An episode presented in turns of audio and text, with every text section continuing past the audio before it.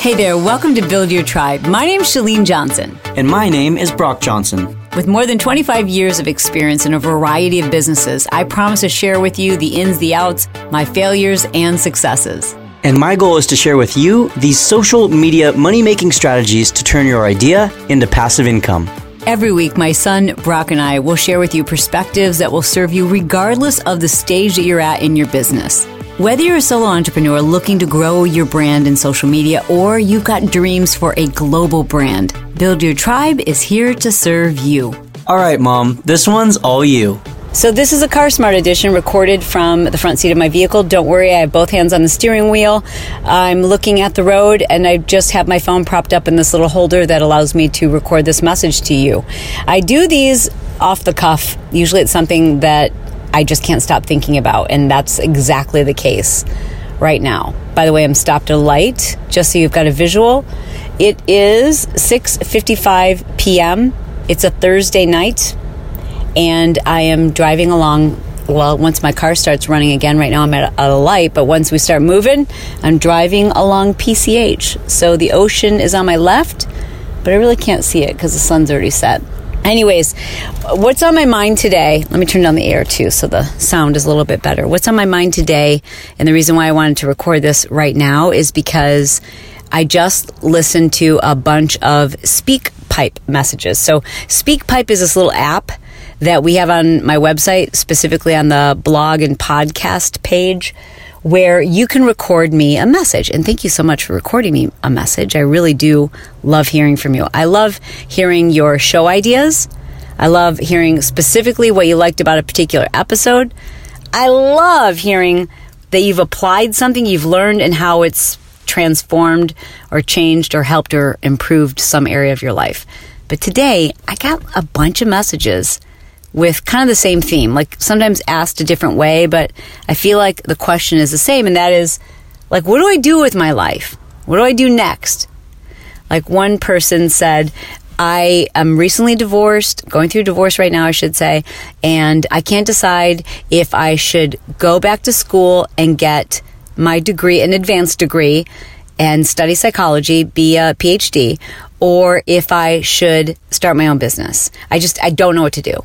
And then another person was like, I listen to all your podcasts and I know how to goal set and I'm super charged up. I just don't know what I'm supposed to be doing with my life. Just tell me what I'm supposed to do with my life. And I'm interested in this and this and this and this and this is going on. So just tell me what to do with my life. And I guess it was maybe there's something in the air or the moon, but I had like six or seven messages wherein people were like, I have these two or three different ideas. I kind of know what I want to do, but will you just tell me what to do? Or tell me how to find my passion. Tell me how to find my purpose. And I thought, okay, this is perfect. A lot of people are asking the same thing. Here goes. I want you to imagine that you are standing now in front of a pool, a pool of water, and it's 6 a.m., and you're in the Midwest, and it's early fall and you know that that pool of water is frigid, freezing cold. Now you've got two choices. You can jump in the pool, swim around, or you can just dip your toe in to see if maybe it's heated or if in fact it's freezing cold and you're going to end up with hypothermia. Which are you going to pick? Well, hopefully you're smart enough to go, uh, yeah, duh, I'm going to dip my toe in. I don't want to be freezing cold.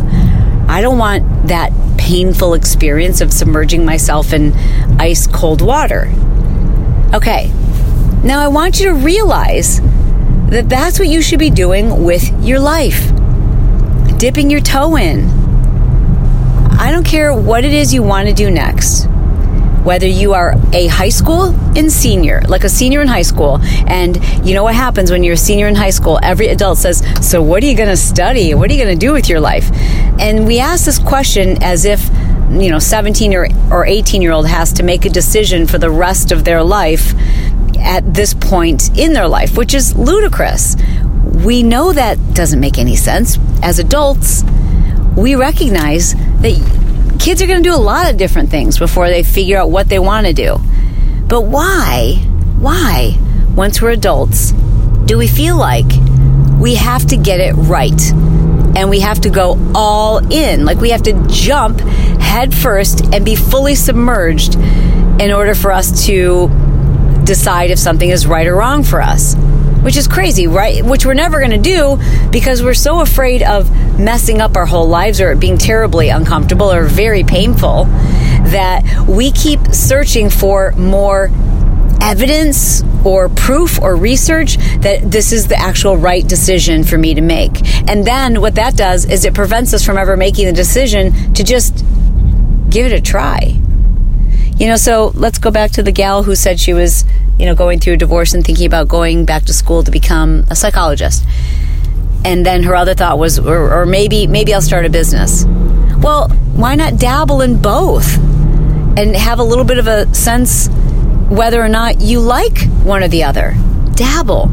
So here's my advice to you. If you're struggling with what to do next, what to do when you grow up, I'm just joking about that, but you know, people ask that. What, what, I don't know what I want to be when I grow up. I don't know what my passion is. I don't know what my purpose is. You're never going to know unless you dabble. You're never going to take action until you give yourself permission to fail. Not just permission, you give yourself a directive to make it messy. You see, as kids, we were so afraid, especially people who struggle with perfectionism. So I find the people who are the most paralyzed by what to do with their lives are those who are most, you know, paralyzed by perfectionism. They're afraid to make a mistake because making a mistake meant a parent's wrath. It meant feeling unloved, unlovable, unworthy it meant maybe a scary reaction from your parent or a parent who withheld love from you. Or maybe it was just self imposed perfectionism. A lot of people, they're so good as a kid. Like they're the good kid and they get good grades and they, they're good at sports and they do everything right. And then not because of a parent, but because you get caught up in that identity of doing things perfectly, that that is very tied to your ego. And by ego, I mean like who you believe you are. And so, therefore, it's internal pressure that you place on yourself. No one else has told you you need to be perfect. No one scolded you when you made a mistake, but in your own head, you believed your significance or your identity was in part because you did everything perfect. Either way, perfectionism regardless of you know where it comes from it paralyzes us from just going for it because if we just go for it we make a mistake that what might that say about us? Here's what you need to know. You're not going to do anything. Uh, this is going to hurt a little bit. It's going to hurt a little bit. And i'm in my car so i can't edit it out but here's the story.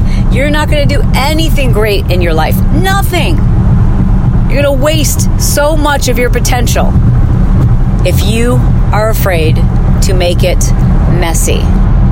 If you're not willing to fail, if you're not willing to say, well, that didn't work out and try something else, good luck ever reaching even close, a fraction of your potential. Girlfriend, boyfriend, if you don't let go of this perfectionism, you are going to struggle with the what ifs for the rest of your life. The most successful people in the world, in any industry, the happiest people, the people who are changing the world, the people who are just like really super content with where they are and what they're doing, and they love every part of their life, and they wake up and they're like, I can't believe I'm actually doing this. Those people failed like freaking crazy. They were not afraid to make it messy. I have failed so many times, and you've heard me say that a million times on this podcast. I've failed, you know, a hundred times this year. I have business ideas that fail. I have people who I think are going to be great friends, and those friendships fail. I've had failed outfit attempts. I've had, you name it. I've gone and spoken on a stage and, and bombed. I mean, I've gotten on a podcast and not known the content or the questions they were going to ask me and failed. Like, but if I was afraid to fail, none of these things would have actually ever turned out okay because every time you fail, it's just evidence, it's just proof, it's an experiment, and it gives you an opportunity to improve. You can't improve or perfect or figure out anything that you're not willing to throw up against the wall and just see if it sticks. That's all.